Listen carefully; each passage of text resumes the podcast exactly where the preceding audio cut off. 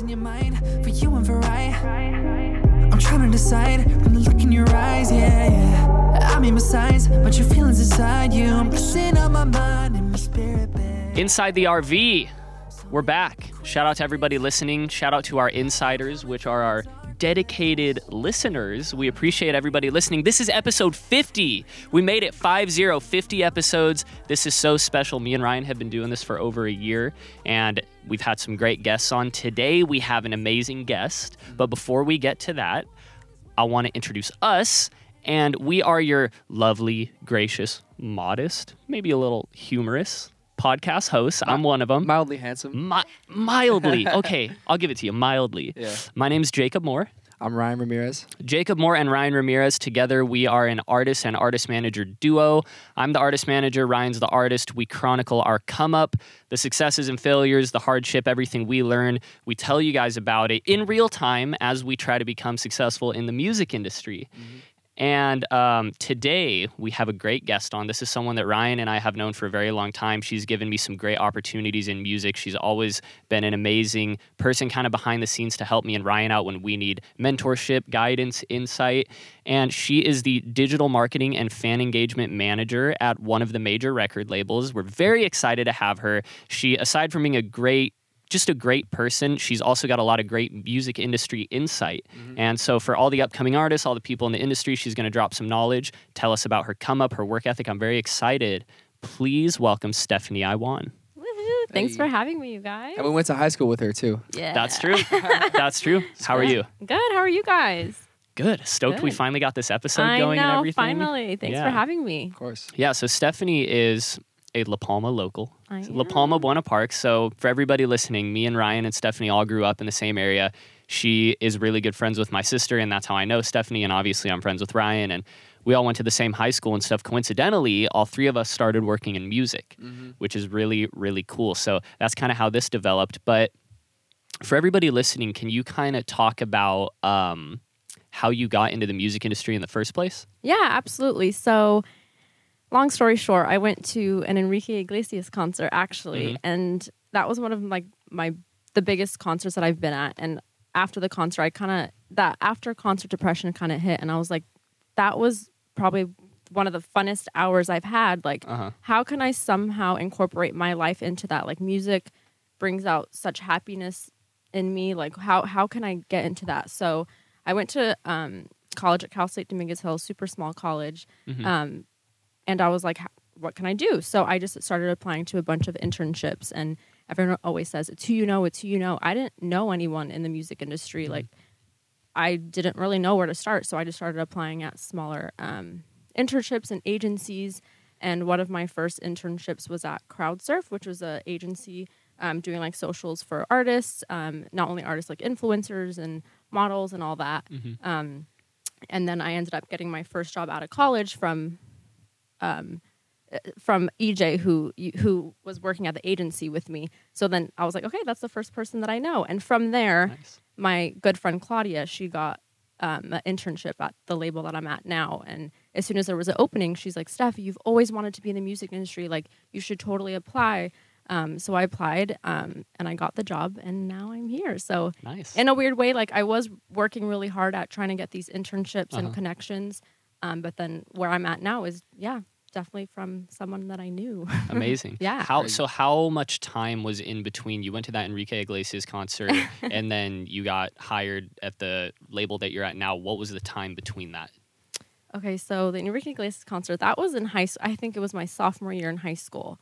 And I feel like by the time you're a junior, senior in high school, people kind of know, like, okay, I'm going to be going to college for X, Y, and Z. I was like, I know I want to be doing something in business marketing. Like, there's a lot of opportunity in there. So, maybe like 8 years. Wow. Yeah, I want to say maybe 6. Yeah. So you had a few other jobs before that? I did, Not in music, though? Yes. Okay. So, I was a server for years, and that was just 'cause when I was in college. But then I thankfully was living at home, so I didn't have to pay for an apartment or anything. So I had those internships, which weren't paid, but I was getting paid with that experience, the knowledge, and connections, and then this opportunity came about at this major label. Yeah. And so what was your development like? Like, if you could look at Stephanie right after that concert and you can look at Stephanie now, just in terms of your work ethic, how you view the music industry, your discipline, you know, would you say that you've just developed like infinitely, you know, are you just a completely different person? Yes and no. I feel like ever since I was young, I just really had a strong work ethic. Like, I set my mind to like, Steph, why not mix, like, you're very smart in business, you have a passion in music, somehow mix that. And once I made that decision, I was like, I'm going after that. I don't know how I'm going to get there, but I'm going to go after that. Like, we're going to be working for the rest of our lives. I want to make sure I'm doing something that I'm happy with. Like, I'm first generation here in America, so my parents did everything for us. I was like, I'm going to find something that I'm happy in. So, yeah, I mean... That's amazing. Yeah. I want to point out too. So Stephanie was in choir in high school, and I just had to, because we're early in the journey right now. Yeah. Of course. I was a freshman joining choir at Kennedy High School is where we went, and she was in a group called Harmonic Fusion. I don't know if you were a junior or a senior. I forget. I don't know. Junior? Probably a junior. But then I was obsessed with that group. I was like, this is when I first started like singing, was like freshman year. This is when I discovered like my love for singing. So I was obsessed with like their group. I was like, I want to be in that group so bad. That's like my life mission. So I look up to her and like everybody in the group, like in a crazy way. So it's just funny. Like, it's like full circle. You know what I mean? Is, guys, like, I'm not a good singer, but I had that passion. And I was like, you know what? All my friends, they're going to be in that group. Like, I want to be there. Like, it was just that 1 hour escape of being in music. Like, I was just literally just telling them before we started this podcast, like, how terrible of a singer I am and how embarrassed I was doing our final. But like, there's other ways to be in music rather than just being an artist. Yeah. There's so much behind the scenes that people don't even know. Yeah. There's more. I think there's more behind the scenes. Absolutely. Than, like, way more. Yeah. I think artists are just kind of like the face of it. Absolutely. And they're maybe like 10% of it or whatever. But you've got the whole team for each artist behind the scenes. You know. So how long were you in choir? 3 out of the 4 years in high school. Okay. Yeah. Did that kind of help like fuel your love of music or anything? Or would you say you were just like, oh, this is a cool hour to just kind of express myself, have fun in choir, whatever? I definitely think it was a part of it. Again, it was like, whether you're sad, happy, whatever emotion you're feeling, there's music for it, which I respect so much. So absolutely, that was definitely part of it. And it was that hour escape with your friends and just singing silly songs and, you know, just having that, That's amazing. And now you're a manager at one of the major labels, holding such an amazing title, doing amazing work. Thank you. I actually was fortunate enough to have Stephanie and Claudia help me get an internship at that label where I learned a lot. I got to see both of them work. And that was kind of the first thing where, just like you said, you were like, wait a minute, I can fuse business and my passion and all this, and I can work in this industry or whatever. And so next thing I know, I'm working with you and everybody else. And I was like, oh my gosh, this is a job. This is a real thing that I can do, which is so cool. And so fast forward to today in your role, I don't want you to give too much away. You know, we might have other people at other labels listening. You don't got to give all your secrets away, but what's kind of like a day in the life? You know, are you working with a huge roster of artists? What's going on? So, yeah, I have a roster of about 18 to 20 artists right now. Wow. They're not always active. So people will release 2-3 songs and then they'll have their writing process. So, I mean, you don't really have to work with them for a while. But, yeah, 18 to 20 artists. And every day it really is different. You'll find out of a release and then you want to think about that digital strategy, the fan activations, the post-campaign strategies, the advertising, just like, how are you going to keep these fans engaged, as well as like running acquisition campaigns and advertising and like trying to reach new fans. And that was very difficult in the pandemic. We didn't have the touring, so they couldn't go find fans that way. So like literally everything was based on the internet, like times 10. So it was a challenge, but really fun. Like, what are new things, new ways that we could be doing and helping market these artists. So every day is different. Every artist is different. Every manager is different. Every team is different. So, I mean, you could be working with an amazing team and then maybe not your favorite artist the next time, you know? So, so are you working with a lot of, are you like a creative, like as far as like the social media and stuff like that, or more so just like the strategy? So not necessarily socials, that's part of it, but more so the digital strategy. Like, what are we going to be doing to tease this release? Then what are we going to be doing post campaign? So people are still talking about the song 3 to 6 months down the line. How are we helping impact streaming, YouTube. You make money off of these DSPs, all this stuff. Mm-hmm. So what can we be doing to really impact before and after release? Mm-hmm. Gotcha. Yeah. Now, that roster, are those all artists of the same genre and scale? Like, do you specialize in a particular genre, or are those upcoming artists, huge artists, everybody in between? What is that roster like? It's a mix, which I'm really happy about because, again, I'm obsessed with pop, but then I have some that, I don't know, like, everyone is so different, again, and the managers are so different. So it's all different. And a lot of them are developing right now. Mm-hmm. So it's nice to be a part of, like, you see their drive and their want and their urge to become this next Justin Bieber or Ariana Grande. So they're so appreciative. And I feel like that's cool. I'm sure once you get to a certain point dealing, like, I don't know, like, it's really nice to be a part of the developing process of an artist. Do you notice, like, some artists just have, like, this, like, crazy hunger, like, more than others, and you could just kind of feel it from them? Or do you feel like the majority of them are kind of, like, all the same, like, their wants with it? I feel like you have to have that desire and that urge and that hunger to make it in this industry, especially now. Like, you can't just be good at singing. You have to be good on socials, your, like, brand. There's so much that goes into it, so that hunger has to be, like, everyone has to have that. I guess it's a different appreciation, I think, is the word.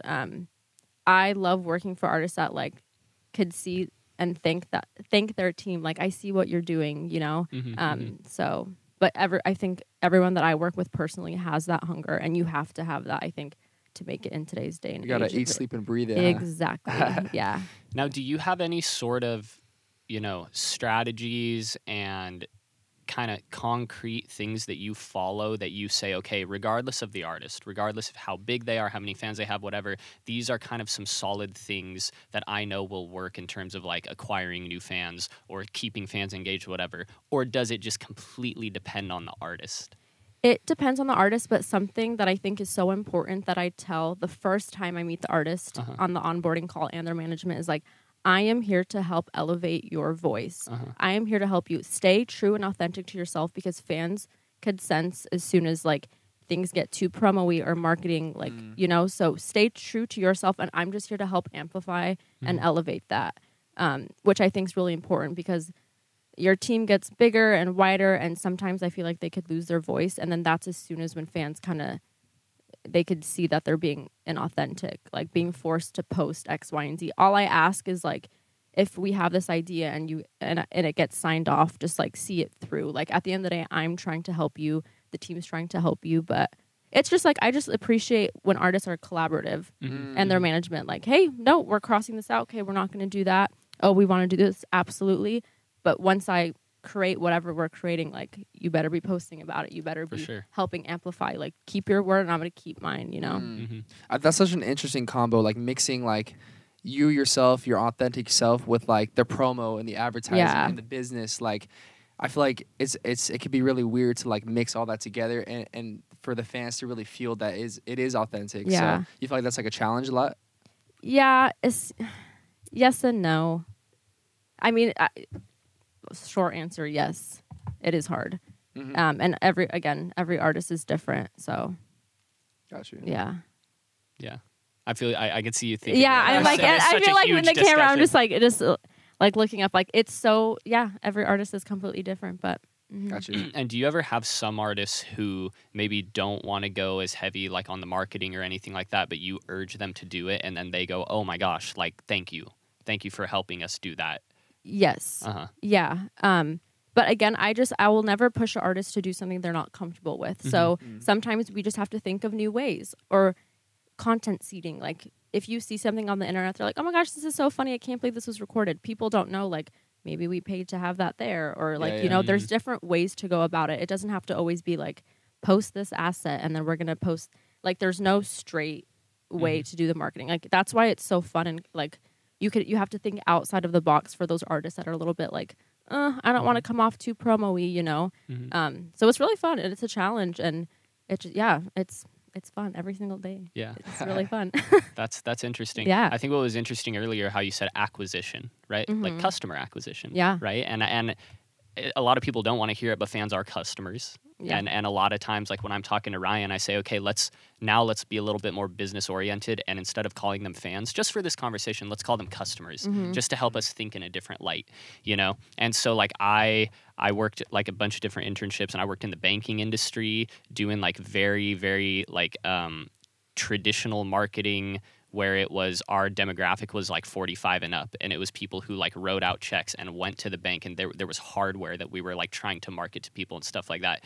And then coming to music, where his audience is like 18 to like 28 or whatever, and it's so much different. Mm-hmm. So in terms of fan acquisition, and let's kind of niche it down a little bit. So like upcoming artists who are listening to this or whatever, you know, is it as simple as them just posting on Instagram and like tagging people and whatever, and boom, they've got new fans? Or does it go like way beyond that to acquire fans? It's way beyond that. And I think if you're developing, like you have to make that one-on-one connection with fans. Mm-hmm. Like you want this fan to be there long-term when you are selling albums 5 years from now, because you want them buying your tour tickets. You want them buying your merch. At the end of the day, yeah, it is a customer. Mm-hmm. So I think when you're really early on in the development stage, I always say like, go in your DMs and just thank people. Like that goes a long way. They will never unfollow you.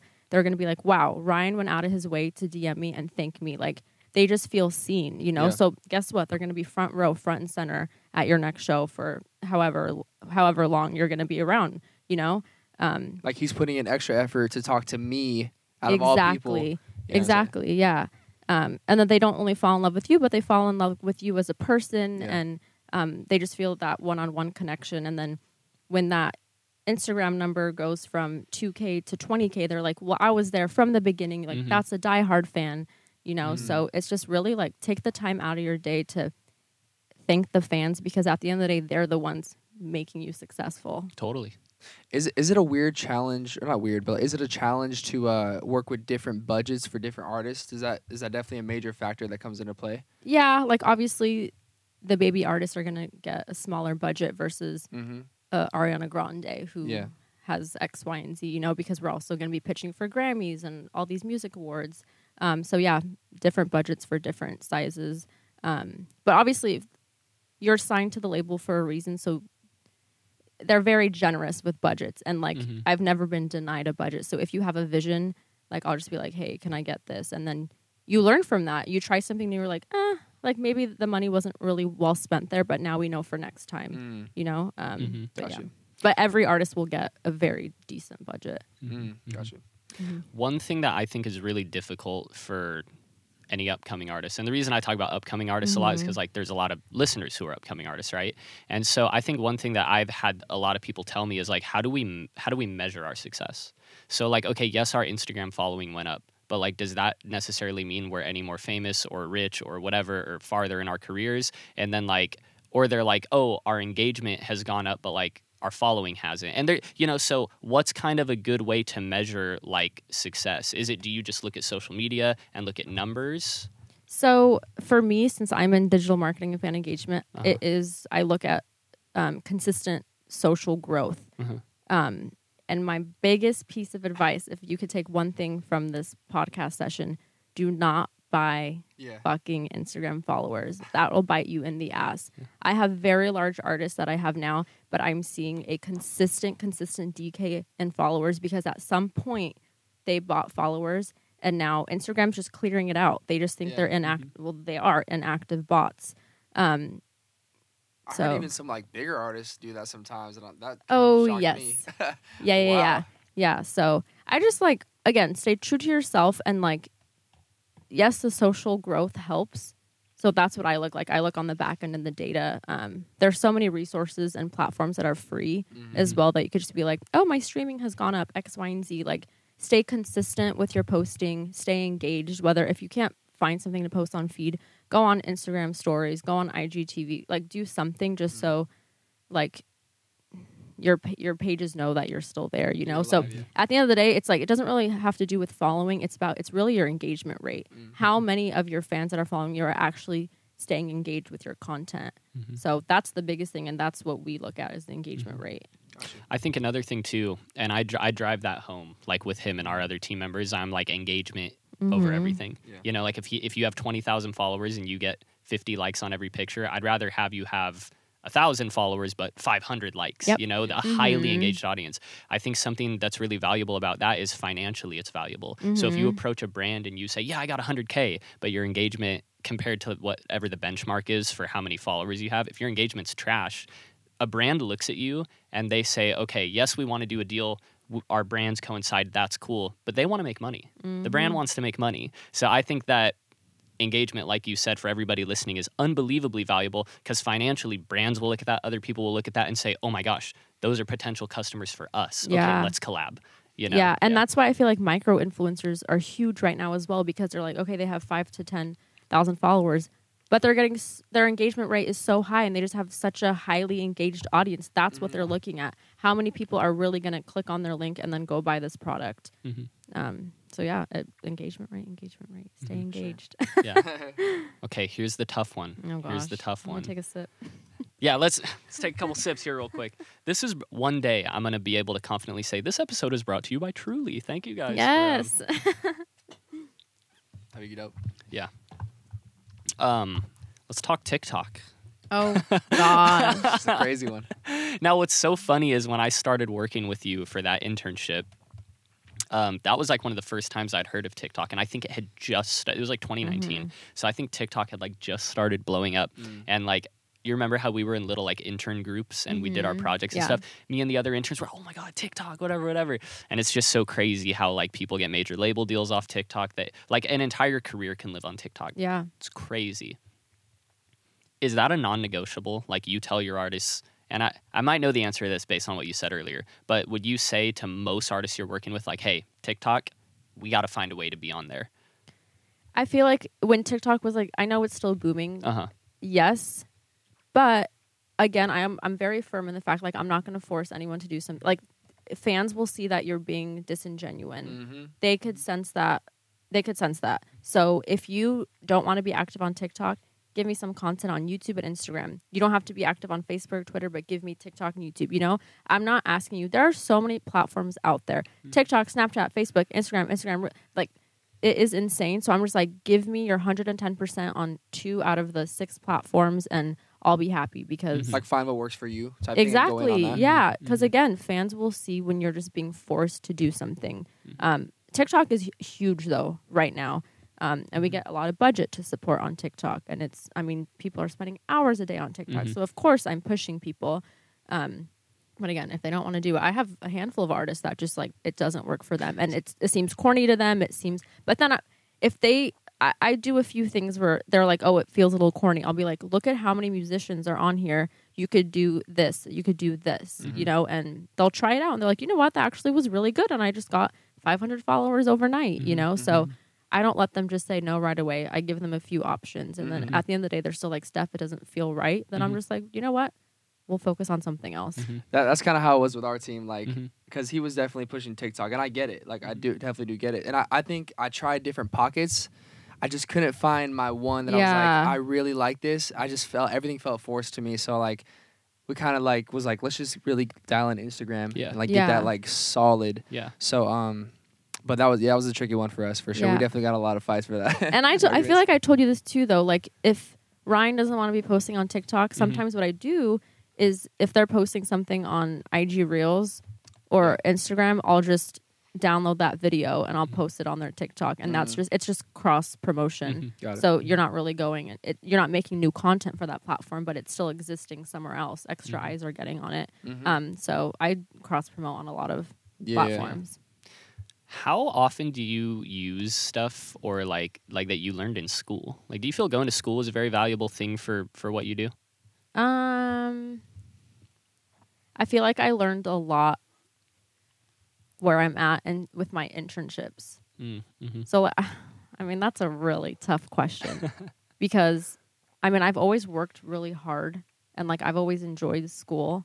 So I do think it's benefited me now. Just, like, when, like, speaking in meetings or just, like, learning how to communicate and even just, like, business writing and, like, I'm really good at copywriting. Like, I'm sure school has helped in that aspect.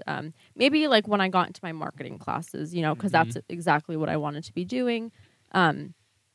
But it's really like, I think your first couple jobs. Totally.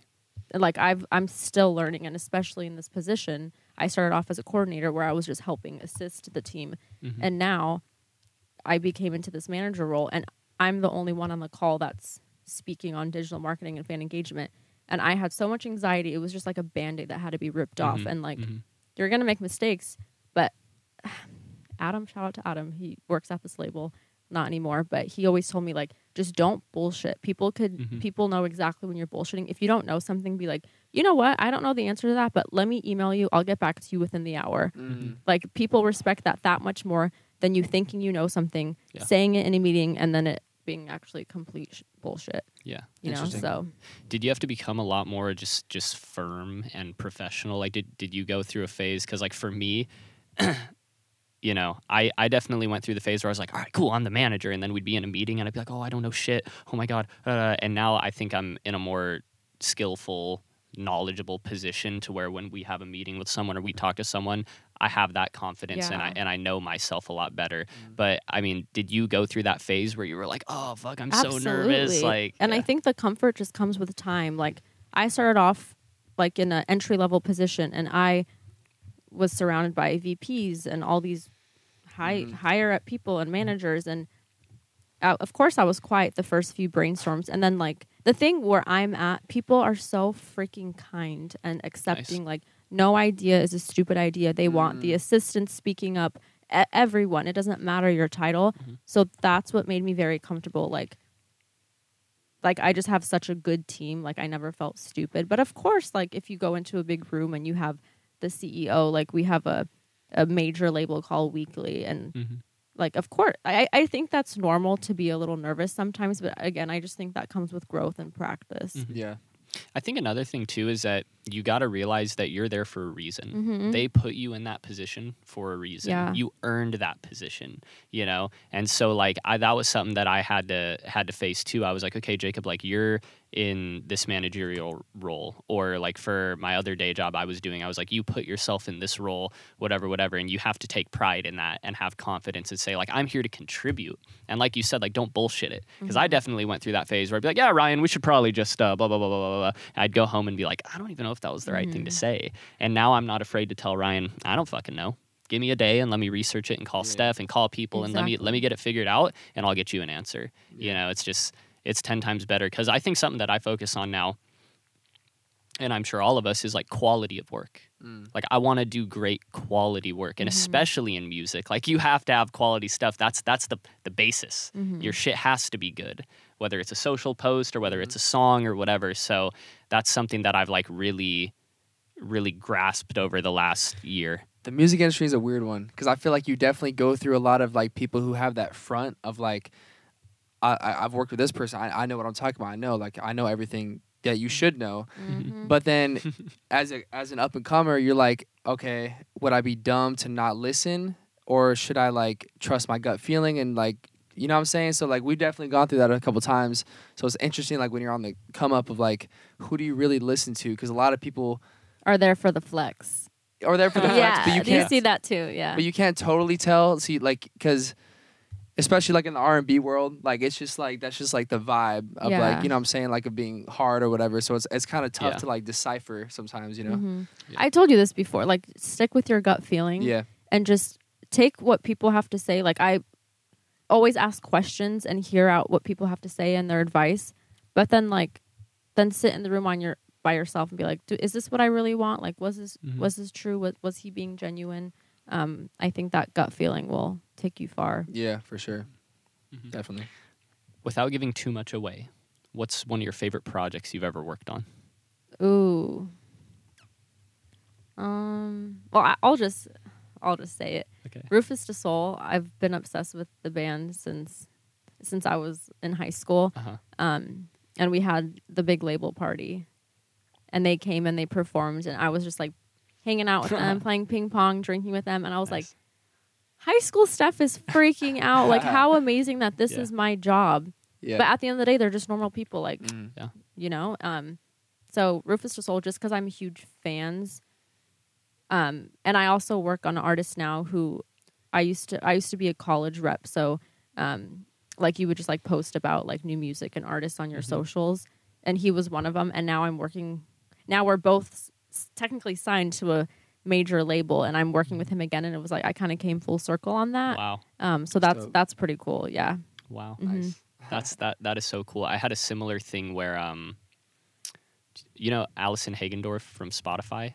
I feel like I've heard that name. Yeah, I think she's the head of rock or global head of rock, or she does something. Name. Yeah. Yeah.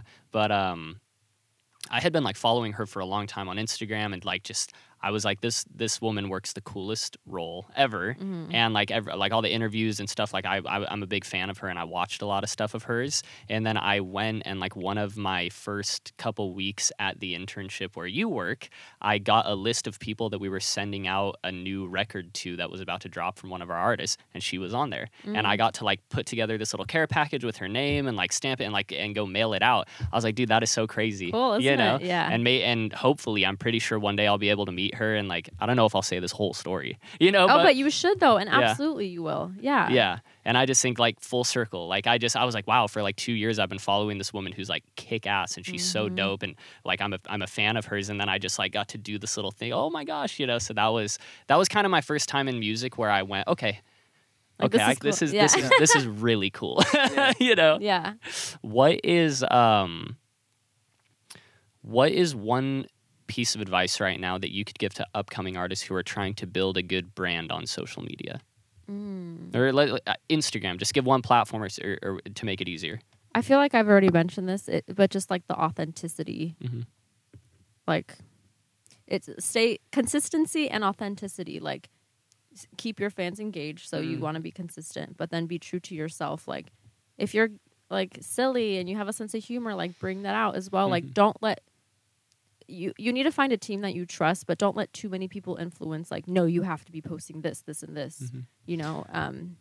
Go ahead, sorry. Oh, no, that's that was pretty much it. What are your thoughts on, like, let's say, you know, some posts get a little more engagement than others. Now, do you take those less engaged posts and say, like, we're not posting that again because it got less love, so you need to do more of this? Or you kind of, like, let the artist still be, like, a leader in a way, and just kind of, like, do what they want to do, but tweak like little things. Like how do you kind of go about that? So yeah, we'll bring it up, be like, hey, like these types of photos do a lot better than these types of photos. Like maybe throw in a few more of these. But the thing about socials, like you want a good mix. Like okay, a shirtless selfie, of course you're gonna get a lot more likes than I don't know, like you with your family. You know, like it's so different. So we'll be like, of course, yeah, we'll be doing analysis and be like, look, you got this engagement on this, post more of this. Because at the end of the day, we want a higher engagement. We want a higher following. This is what your audience likes, so give them more of this. How important is that, like the audience perception and the engagement? You know, because one thing that like I try to drive away to Ryan and Sticks is I'm like, yes, we should do what we want. Yes, you should be a leader. Yes, we should post what we want. But at the same time, if a bunch of times in a row the audience has showed us that they favor this more than this, we should go in this direction a little bit more. You know, is that kind of something that's like true? Like should artists follow that? Or is it just kind of like, I don't care if the audience doesn't like it, like I'm gonna do what I want? I mean, at the end of the day, yeah, you need to give your audience what they're asking. So absolutely, like if they're leading towards these types of posts, you should be doing more of that.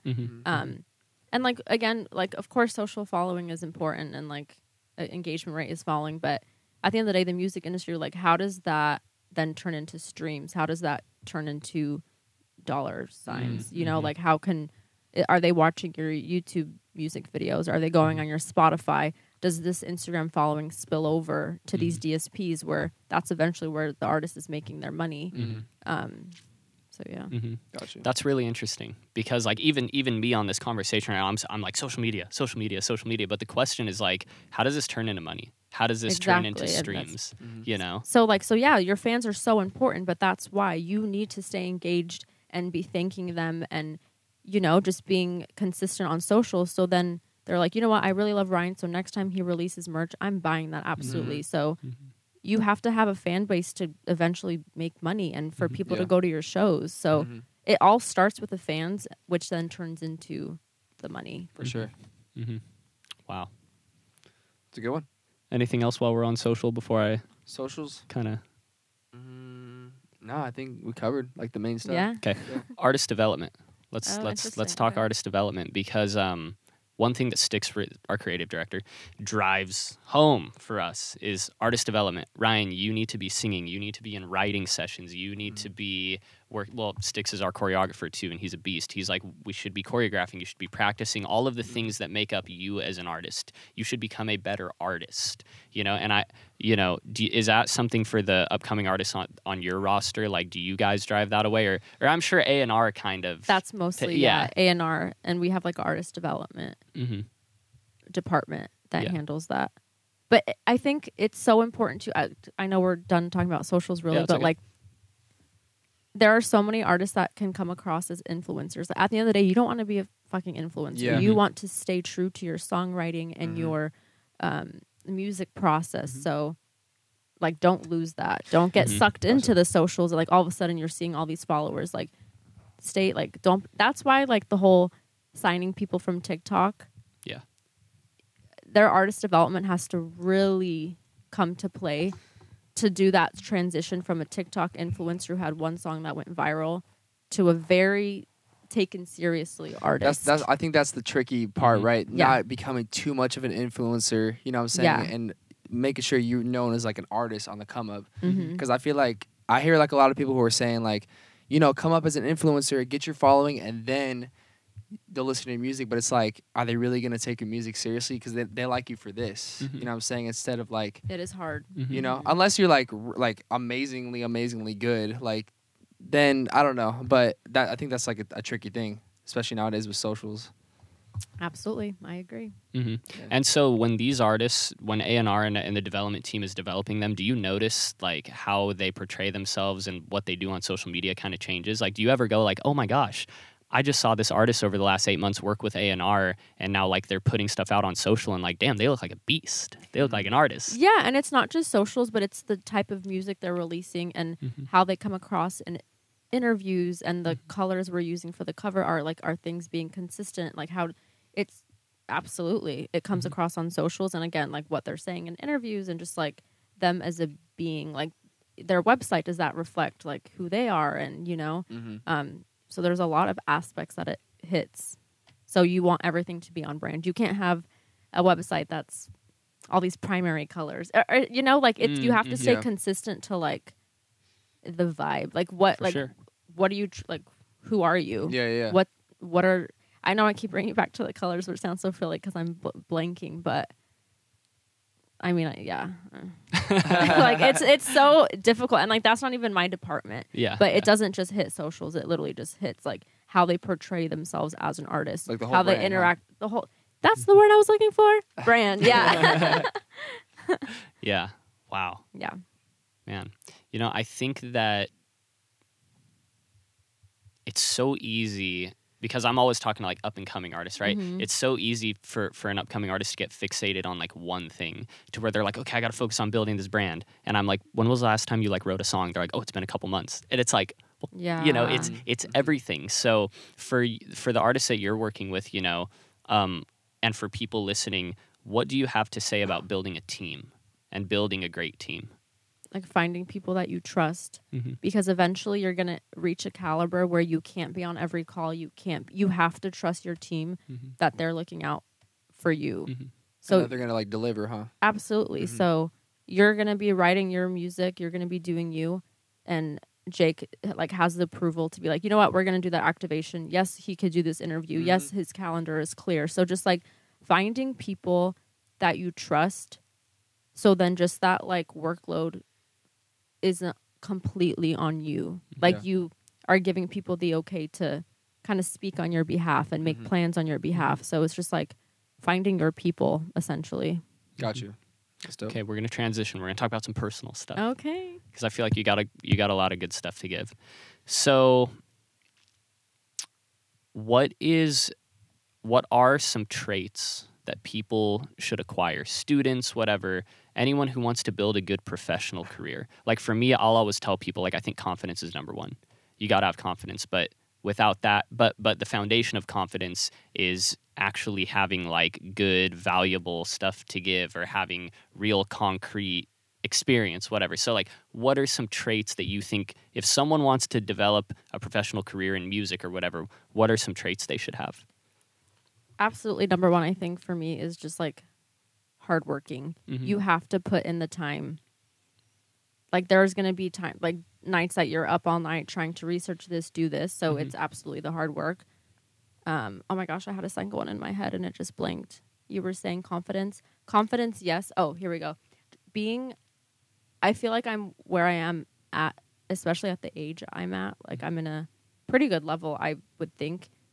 I'm very like helpful. Like I don't just do my job. If someone needs help and I see it, I'm going to go help you. Mm. You know, you have to be a team player. Mm-hmm. Even if that's not my department, if you need help, I got you. Mm-hmm. And that's why people are like, you know what, Steph, next time you need help, I got you.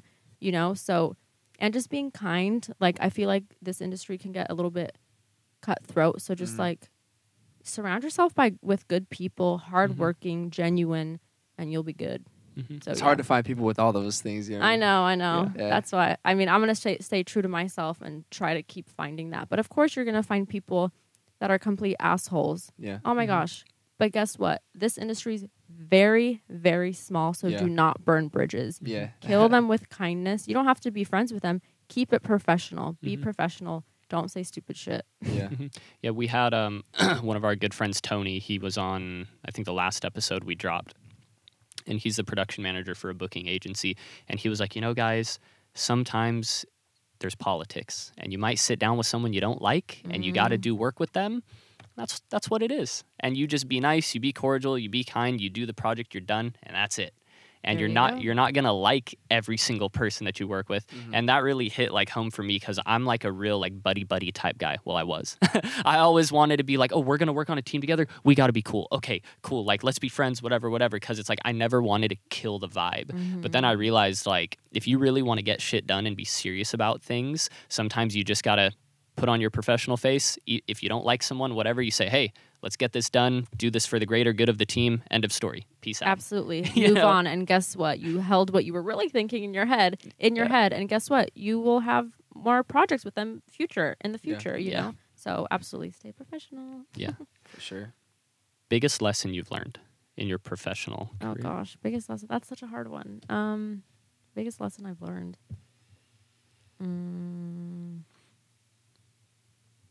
Oh my gosh, I don't know. I'm blanking. You guys answer. What would you guys say? Wow.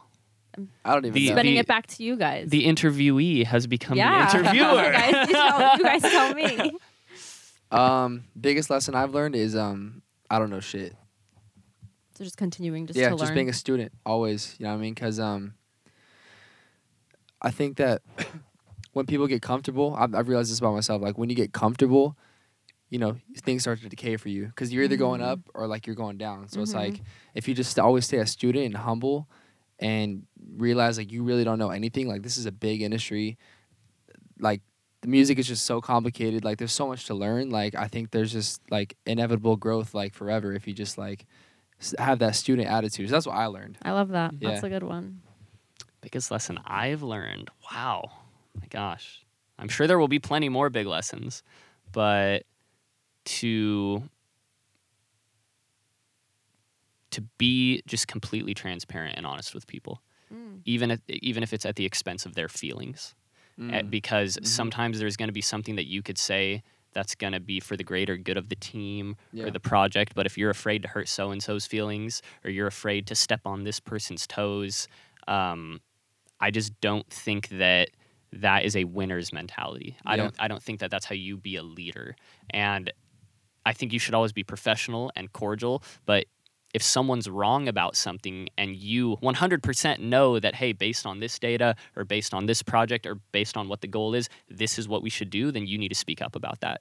Because I think there have been a lot of times where, like I said, I always wanted to be buddy-buddy with everybody, and I'd be working on teams in school or whatever, or I'd be working with Ryan, and I'd be afraid to, like, voice my opinion. And what that does is it kind of beats down on your own confidence and it beats down on you as a person. And then it kind of snowballs. You become more and more afraid because you never stood up for yourself. You never were completely honest with people and told them what was on your mind. And so, and I think confidence and growth comes with that. So like for me, I I was afraid. I was kind of timid. I'm an extroverted social guy, but I was always afraid to speak my mind. But as I began to do that, I noticed that I actually would weed out all these bad relationships because I was honest with people. Yeah. So like all this negativity in these bad relationships actually like left my life, and what stood were the good friendships and relationships, professional relationships of people who were actually willing to have honest discussions with me. And yeah, having meetings with labels, having meetings with directors or whoever it is, like the one thing I say now is I just want to be completely transparent. And it's my day job. Like, so me and Kyle are in business together right now. That's what I do for my day job. And like, I'm working with clients every day. And this isn't in music, right? This is totally outside of music. But talking to different clients every single day, like at the beginning of the discussion, hey, I'm Jacob Moore, pleasure to meet you, blah, blah. Okay, I'm just going to be completely transparent with you and tell you guys like how this goes, you know? And I think as a team, like we got really good at that. Like, because me and him especially, like sometimes we'll get into it like over like, you know, the business side of stuff. But I think we got really good at like separating the business and friends because we're best friends first, like since kindergarten. So like we can be like at each other's faces, not like, in a professional way. Not yelling at them. But like we'll be very like honest about what we think like it should be. But then the next minute we'll be like, let's go to a party. Like and people will respect that, especially in this industry. Just say how you feel. They say it back. Like no need to dance around, you know. For sure. So I like that. But I feel like I can't go after what you guys, because those were such good lessons. I guess like I haven't really experienced this too much, but as much as I'm saying be kind and be a team player, like maybe don't let people walk all over you. Like, don't let people take your kindness for almost like a weakness. I will help you, but don't cross me, you know? Yeah. So for sure. Probably that, yeah, I think it is... I don't think people can realize sometimes that they're like taking advantage of you. They're like, oh, this person wants to help me. Okay, let's do A, B, C, D, E, F, G. I know Stephanie will help me do it. I know Steph will do it. Like, exactly. Like it's just it's convenient for the moment type thing, I feel that. I think another thing, too, I learned is like, just don't take things so personal. That's a like, really, really good one. Especially like the honesty thing. Like, you know, if he's telling me like, yo, you're fucking up here, like straight up. Realizing that's not a personal thing. That's just we're trying to build as a team. And I just have to like look at that and look at myself in the mirror and realize he's right. Yeah. I need to make a change on that. Yeah. You know what I'm saying? I think that's a big one. I think a lot of people struggle with that. I definitely still struggle with that. Still gets to me too. Yeah, I think we all somewhat struggle with it, but just having that consciousness of knowing like just being very self-aware and knowing like what, like if I genuinely look at myself in the mirror, what am I missing? Like what am I doing wrong that I know I should be improving on? You know, I think that's a constant battle you got to have with yourself, you know? Absolutely, bro. Well, guys, I think this has been a great episode. Hey. Thank you guys so much for having me. Absolutely. That was so fun. We appreciate you. Thank you very much, Steph. Thank you guys. I want to say thank you to Stephanie Iwan for coming on and for always being willing to help us. You are so great. So awesome. Don't cross me though, remember. I'm just kidding. I'm just kidding. I ain't going to help you too much, but we appreciate it, Steph. Thank you. Are you cool with people reaching out to you, talking to you, following you, and stuff like that? Absolutely. Yeah. Okay. And my Instagram is at Stephanie Anna. I'm private, so just go ahead and maybe I'll just make myself public now. You're like, I'm famous now, so let me just... so it's Stephanie Anna on Instagram. Okay. And go ahead and DM me any questions, and I've had people like reach out on LinkedIn, Stephanie Iwan. So reach out. I'm happy to answer any questions. Sweet. Cool. The 50th episode. Hey. Oh, just popped off. That was a great episode. Thank you, everybody, for listening at JACXBMOORE. Still waiting to get at Jacob Moore. I'm still waiting. There's some other bearded white guy with brown hair named Jacob Moore who has it. Yeah, I swear. At Ryan Ramirez Official. Peace out. What's in your mind for you and for I'm trying to decide from the look in your eyes, I mean, besides, but your feelings inside you. I'm pressing on my mind and my spirit.